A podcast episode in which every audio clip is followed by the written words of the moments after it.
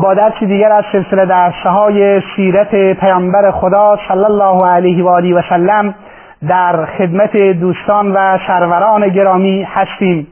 در جلسات گذشته درباره اهمیت سیرت سیرت پیامبر اکرم صلی الله علیه و سلم، تمدن‌های موجود در زمان بعثت رسول خدا صلی الله علیه و آله و سلم و همچنین ادیان دوران بعثت رسول خدا صلی الله علیه و سلم پرداختیم و گفتیم که این مسئله به ما کمک می‌کند تا اینکه ما شرایط و اوضاع و احوال بعثت پیامبر خدا صلی الله علیه و آله و سلم رو بهتر بفهمیم، بهتر درک بکنیم و بفهمیم که دعوت رسول خدا صلی الله علیه و سلم در چه جوی شکل گرفت و پیامبر رحمت صلی الله علیه و آله و سلم در چه جوی مبعوث گردید. آخرین بحثی که بهش پرداختیم درباره اوضاع دینی عرب بود. گفتیم که عرب توسط عمرو بن لحی خزاعی دچار شرک و از نظر دینی دچار شرک و بت‌پرستی شدند و بت‌پرستی در میان اونها رواج پیدا کرد و از نظر دینی بیشترشون بت‌پرست بودند، هرچند مقداری مسیحیت و یهودیت و مجوسیت نیز در میان آنان رواج داشت. اما عربها از نظر سیاسی اوضاع سیاسی متمرکزی نیز نداشتند و شاید همین مسئله کمک کرد که دعوت رسول خدا صلی الله علیه و آله و سلم بهتر رشد کند، بهتر پیشرفت کند. عربها اساساً یا شهرنشین بودند و یا بادیه نشین بودند و نظامی که بر آنها حکومت میکرد نظام قبیله‌ای بود. حتی اونهایی که متمدن‌تر بودند مثل عربهایی که در جنوب یمن در یمن به سر می‌بردند یا عربهای هیره که در شمال شرقی حکومت می‌کردند، باز هم قوانین حاکم بر جامعه اونها قوانین قبیله‌ای بود. نظامشون یک نظام عرفی بود. رئیس قبیله بر اساس نفوذ، شجاعت و شهامتی که داشت بر قبیله حکومت می‌کرد و از احترام خاصی در میان اونها برخوردار بود. این هست که اینها وقتی قبایل عرب به جنگ می‌رفتن یک چهارم از اموال از اموال و درآمد خودشون رو به رئیس قبیله انتخاب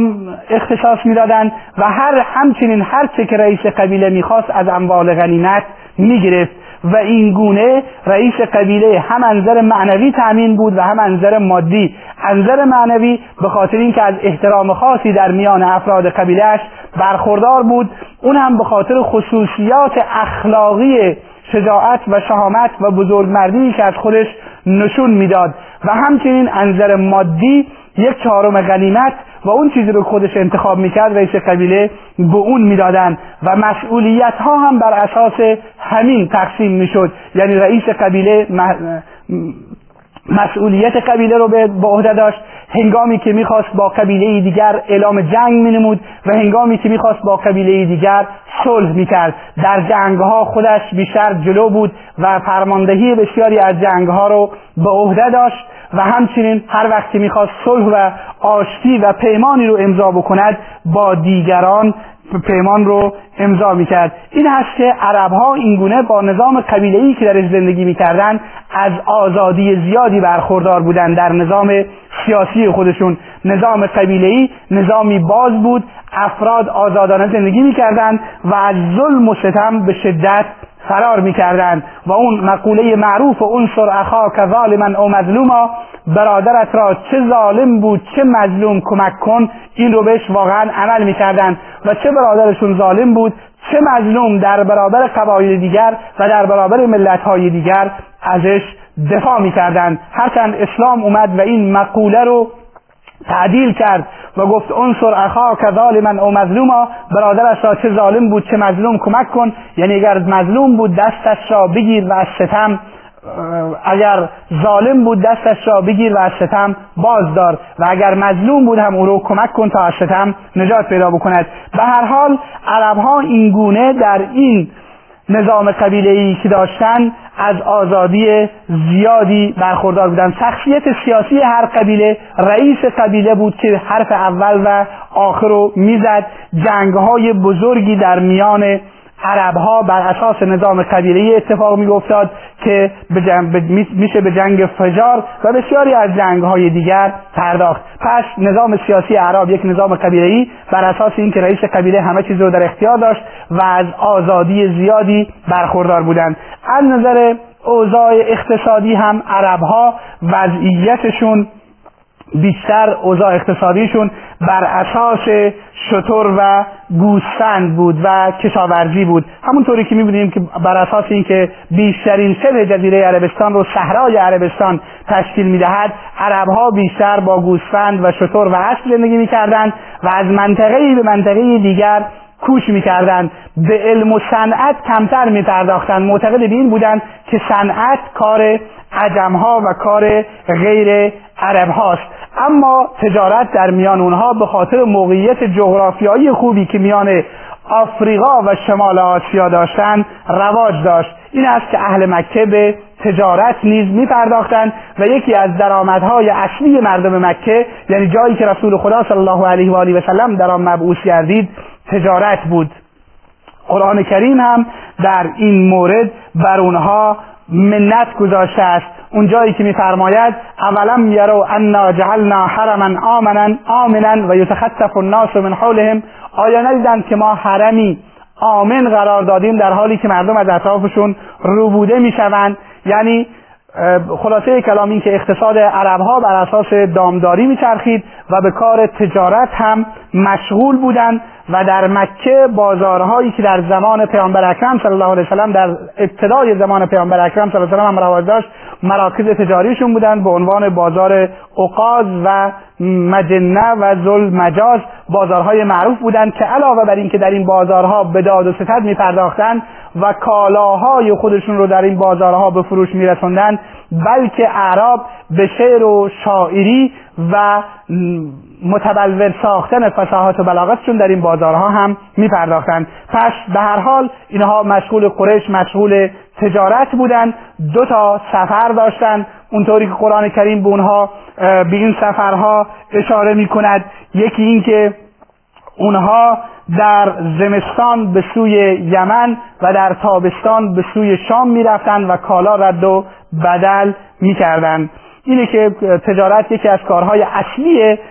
اعراب و یکی از کارهای اصلی مردم مکه بود و خود مسئله این که اینها مشغول دامداری بودن، مشغول کشاورزی بودن و اینی که در به ویژه مشغول تجارت بودن، این خودش به اونها آزادی طبع بالایی میداد و از نظر اقتصادی از آزادی زیادی برخوردار بودند. اوضاع اجتماعی اعراب هم اوضاعی بهتر از این نبود در واقع، و اعراب در این حالی گفتیم از نظر دینی مشرک و بتپرست بودند، از نظر اقتصادی بر اساس دامداری میچرخیدند و بخشی از کارشون رو به کشاورزی میپرداختند، به علم و صنعت توجه زیادی نداشتند. از نظر اوضاع اجتماعی هم یکی از مهمترین ویژگی‌هاشون افتخار به حسب و نسب بود. عرب‌ها به نسبشون افتخار می‌کردند، به نسبشون رو محافظت می‌کردند، به این معنی که با هر کس و هر گروهی و هر قبیله‌ای ازدواج نمی‌کردند و افتخار به نسب و اینی که فلانی از فلان نسب هست و شرافت نسب داره یکی از مهمترین افتخاراتشون بود. افتخار دیگری که از نظر اجتماعی برای خودشون عرب داشتن، افتخار به اشعار بود. در دوران بعثت رسول اکرم صلی الله علیه و سلم شعر و شاعری، فصاحت و بلاغت با اوج خودش رسیده بود و عربها با گفتن اشعار به یکدیگر افتخار می‌کردند. این است که چه بسا قبیله‌ای با شعری بالا می‌رفت و قبیله‌ای دیگر با شعری مذمت میشد و شعر و شاعری در میان اونها رواج بسیار زیادی داشت. و قرآن کریم هم وقتی که اومد، یکی از معجزات قرآن کریم این بود که کلامی و سخنی فصیح‌تر از اون چیزی که در میان اعراب یعنی شعر و شاعری بود رواج داشت آورد و این گونه اعراب رو معجزه‌ای برای اعراب اومد که مناسبت داشته باشد با همون شعر و شاعری که داشتن. باز از یکی از عناصر مهم جامعه اون روز، زن در جامعه اون روز اعراب بود. زن در جامعه اون روز، مرد باید گفت که زنان جایگاه خوبی نداشتن، مرد سالاری در جامعه حاکم بود، زنان رو ارث نمیدادن و از ارث محروم میکردن و فقط ارث رو در میان مردان تقسیم میکردن و بالاتر از این که زنان رو وقتی که دختری در خانواده‌ای متولد میشد اینو عیب و ننگ و عار میدونستند از نظر اجتماعی. این از قرآن کریم میفرماید و اذا بشر احدهم بالانثى ظل وجهه مسودا و هو کظیم، وقتی که یکی از اینها به زنی بشارت داده شود، به دختری بشارت داده شود که دختری برای او متولد شده است،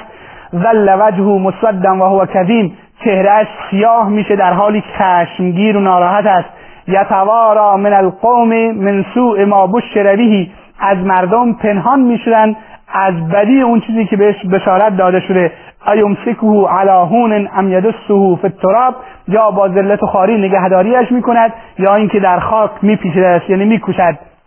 زنده به گور میکردن دختران رو. این از قرآن کریم میفرماید و اذا الموعوده سئلت بأی ذنب قتلت، وقتی که از موعوده، از اون دختری که زنده به گور شده است پرسیده شود که در روز قیامت که به کدامین گناه کشته شده است. قرآن میفرماید اینها برای دختران ارزشی قائل نبودند، بلکه دخترانشان را چه بسا زنده به گور میکردند. هرچند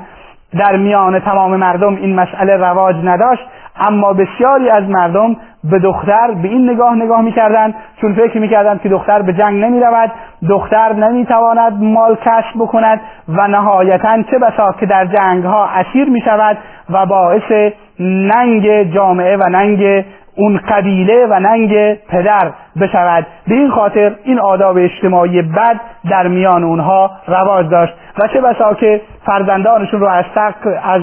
ترس فقر و تنگ دستی نیز به قتل میرسانند و قرآن اونها رو از این کار منع میفرماید. اون جایی که میفرماید ولا تقتلوا اولادکم خشیة املاق،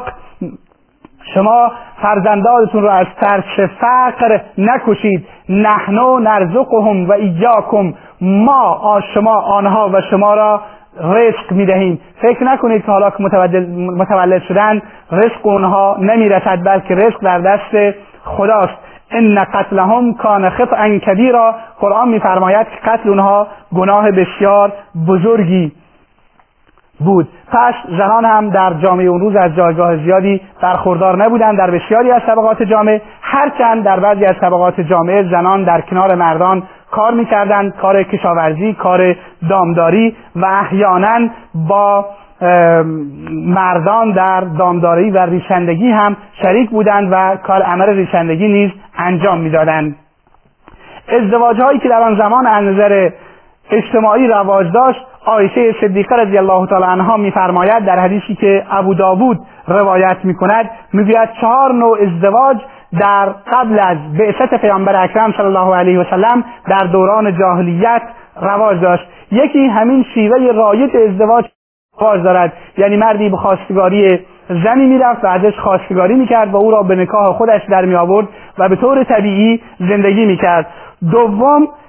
ازدواجی بود که شوهری زنش را در اختیار مردی دیگر قرار میگذار قرار میداد تا از او باردار شود. آنگاه بعد از اینکه از او باردار میشد این گونه زنش را نگهداری میکرد و این کار را به خاطر اصالت نسب انجام میدادند که اسلام اومد و این نوع ازدواج رو باطل اعلام کرد. نوعی دیگر ازدواج این بود که گروهی ده نفر یا کمتر از ده نفر با یک زن همبستر می شدن و بعد از اینکه همبستر می شدن این زن حامله می شد و بعد از اینکه بچهش به دنیا می اومد ده نفر رو صدا می زد و فرزند را به نام یکی از آنها می نمود و اون شخصی که فرزند به نامش می شد مجبور بود که فرزند رو قبول بکند. این هم نوعی ازدواج بود که رواج داشت. نوعی دیگر و گروه دیگر زنانی بودند، زنان در واقع فاحشه‌ای بودند که پرچم‌هایی در خانه‌هایشون در به خانه‌هاشون نصب می‌کردند و تعداد زیادی از مردان می اومدن با اونها همبستر می شدن و بعد از اون وقتی که زن فرزندی به دنیا می آورد هر یکی از اون مردان رو که می خواست صدا می کرد و اون زن رو در اختیار و اون فرزند رو به نام او ثبت می کرد و اون آن مرد مجبور بود که این فرزند رو قبول بکنه. این گونه این نوع ازدواجها و نوع دیگر از ازدواجها که رواج داشت هم باز در روایت دیگر اومده که ازدواج موقت یا ازدواج برای مدت معین و مشخصی بود که همه این ازدواجها رو اسلام حرام کرد و فقط یک ازدواج رو گذاشت و اون ازدواج دائم و ازدواجی است که امروز رواج دارد.